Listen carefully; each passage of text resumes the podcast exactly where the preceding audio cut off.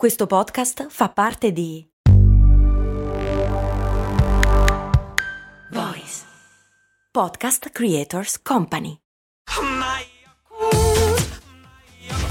Se a volte ti senti così, ti serve la formula dell'equilibrio. Yakult Balance, 20 miliardi di probiotici LCS più la vitamina D per ossa e muscoli. Svelare la magia del pulsiossimetro.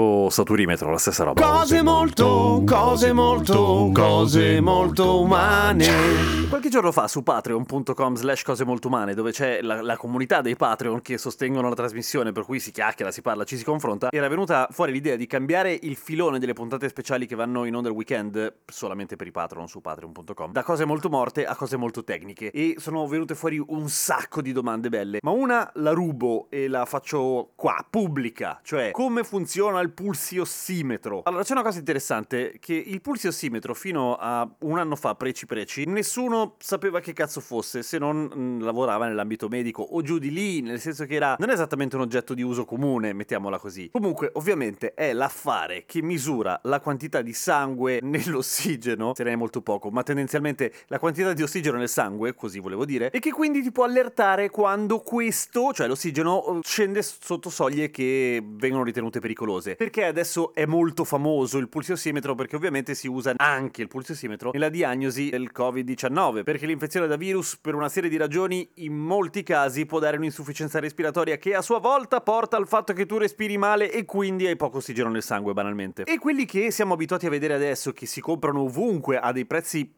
ragionevolissimi, se non proprio stracciati, sono quella sorta di pinzetta che ci si mette sulla punta del dito e che misura appunto la quantità dell'ossigeno che hai nel sangue. Come cavolo funziona? Bene, avete visto nei più banali libri di scienze, se non proprio anatomia, che il sangue ossigenato, quello delle arterie, è rosso e quello delle vene è blu. Ok, ovviamente è una cagata, non è veramente blu, però è vero che hanno un colore leggermente diverso, il sangue venoso tende ad essere un po' più scuro, mentre il sangue arterioso tende ad essere più vivo, perché l'ossigeno nell'emoglobina del sangue lo rende bellissimo. Questa differenza di colore, per quanto a noi a occhio nudo ci possa dire poco, a una macchina sofisticata come il pulsiossimetro gli basta e dice say no more buddy e ti sa dire quanto ossigeno c'è, vedendo quanto rosso è il tuo sangue banalmente. Ma non solo, se la gioca molto sulla differenza tra pulsazione e non pulsazione. Motivo per cui se sei morto, il pulsiossimetro non funziona. Ma che cazzo te ne frega, tanto sei morto. Comunque è anche per quello che il pulsiossimetro appunto è sempre pulsi, cioè ti dice anche le pulsazioni, già che le misura te le dice. Il pulsiossimetro, quello classico appunto, quello che si eh, aggancia al dito, è la ragione per cui quando devi fare un'operazione anche banale ti dicono no smalto sulle unghie, perché lo smalto sulle unghie potrebbe, non è detto, ma potrebbe interferire con la percezione percezione e la sensibilità del pulsiossimetro naturalmente. Ma come fa il pulsiossimetro a vederti nel dito? Beh, è facile, c'è un LED molto forte da una parte che lo attraversa, esattamente come quando ti metti le pile, le, nel senso di torcia, in bocca e ti illumini le guance, perché lo fate anche voi, no? Ecco. O i lobi dell'orecchio. Infatti funziona anche sui lobi delle orecchie a volte. E come fai a riconoscere il colore del sangue e non confondersi col colore dell'osso, per esempio? Beh, anche lì perché vede la differenza proprio nel momento in cui c'è la pulsazione e non c'è la pulsazione, per cui vede il sangue, fa una sottrazione e dice ok, quella roba che rimane ferma non la devo considerare. Ok, e fin qua tutto chiaro, è abbastanza facile. Ora io, che ho problemi di apnea notturna per cui respiro molto male, mi sono intrippato un po' di tempo fa con la questione del pulsiossimetro, coprendo appunto in piena pandemia che non costano poi così tanto, e non ne ho comprato uno.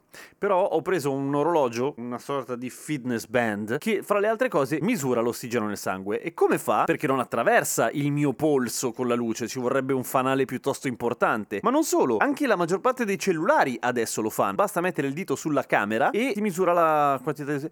Come fa? La tecnologia è sempre la stessa, cioè c'è una luce tendenzialmente rossa e infrarossa che illumina il dito e di fianco c'è un sensore che ne raccoglie il riflesso. È preciso? Zni. Ok, funziona, ma non è assolutamente da considerarsi un oggetto clinico per davvero, a meno che non venga scritto, e infatti non te lo scrivono praticamente mai. Perché già è una figata che il pulsiossimetro funzioni calcolando la differenza di colore del sangue attraversandolo con la luce, il fatto che lo faccia di rimbalzo stiamo già chiedendo un po' troppo. Ti dà un'idea, ovviamente. Poi la maggior parte dei fitness band, come quello che ho io, la figata è che ti misura l'ossigeno durante le ore del sonno, che sono quelle importanti, e mi è successo più di una volta di arrivare a dei livelli in cui sarei dovuto essere morto o comunque mi sarei dovuto svegliare con dei gravi danni cerebrali permanenti. Non era così per fortuna, credo, almeno nessuno ha notato nulla delle persone che mi sono intorno. Questo perché ovviamente tu stai dormendo, il braccio magari ce l'hai sotto la testa, capito? E ti, il braccio ti si sta addormentando, non è che hai poco ossigeno, hai proprio direttamente poco sangue, dipende dalla posizione, dipende quanto aderisce al polso, insomma, se volete avere un'idea precisa, non, tendenzialmente non usate le tracker, le, feedba- le fitness band o come cazzo si chiamano, insomma, usate un pulsiossimetro, ma dopodiché, disclaimer sul disclaimer, ovviamente non fatevi diagnosi da soli se non siete medici, ecco, qualunque cosa stiate cercando di capire attraverso l'utilizzo di un pulsiossimetro, che comunque, ripeto, costano veramente poco. Grazie Elena per la domanda, in realtà tu dici saturimetro, che forse è il nome più giusto, perché il saturimetro è quello che misura esattamente la quantità di ossigeno nel sangue, il pulsiossimetro è quello che ti misura anche la pulsazione, però insomma è la stessa cosa. Ah, simpatico aneddoto. Avete in mente, forse ne abbiamo già parlato all'interno di cose molto umane, che ehm, il monossido di carbonio è una cosa molto tossica e ah, uccide purtroppo e un numero di persone piuttosto cospicuo in realtà all'anno, proprio perché di solito le caldaie che perdono buttano dentro il monossido di carbonio. Come mai è una fregatura? Perché si lega all'emoglobina al posto dell'ossigeno. L'emoglobina non coglie la differenza fra ossigeno e monossido di carbonio, stupida emoglobina. Ma neanche il saturimetro la coglie, cioè se voi siete strapieni di monossido di carbonio e vi misurate col il saturimetro, potrebbe dirvi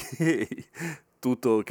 E invece no, invece state morendo. Non usatelo per capire se siete pieni di monossido di carbonio. A domani con cose molto umane.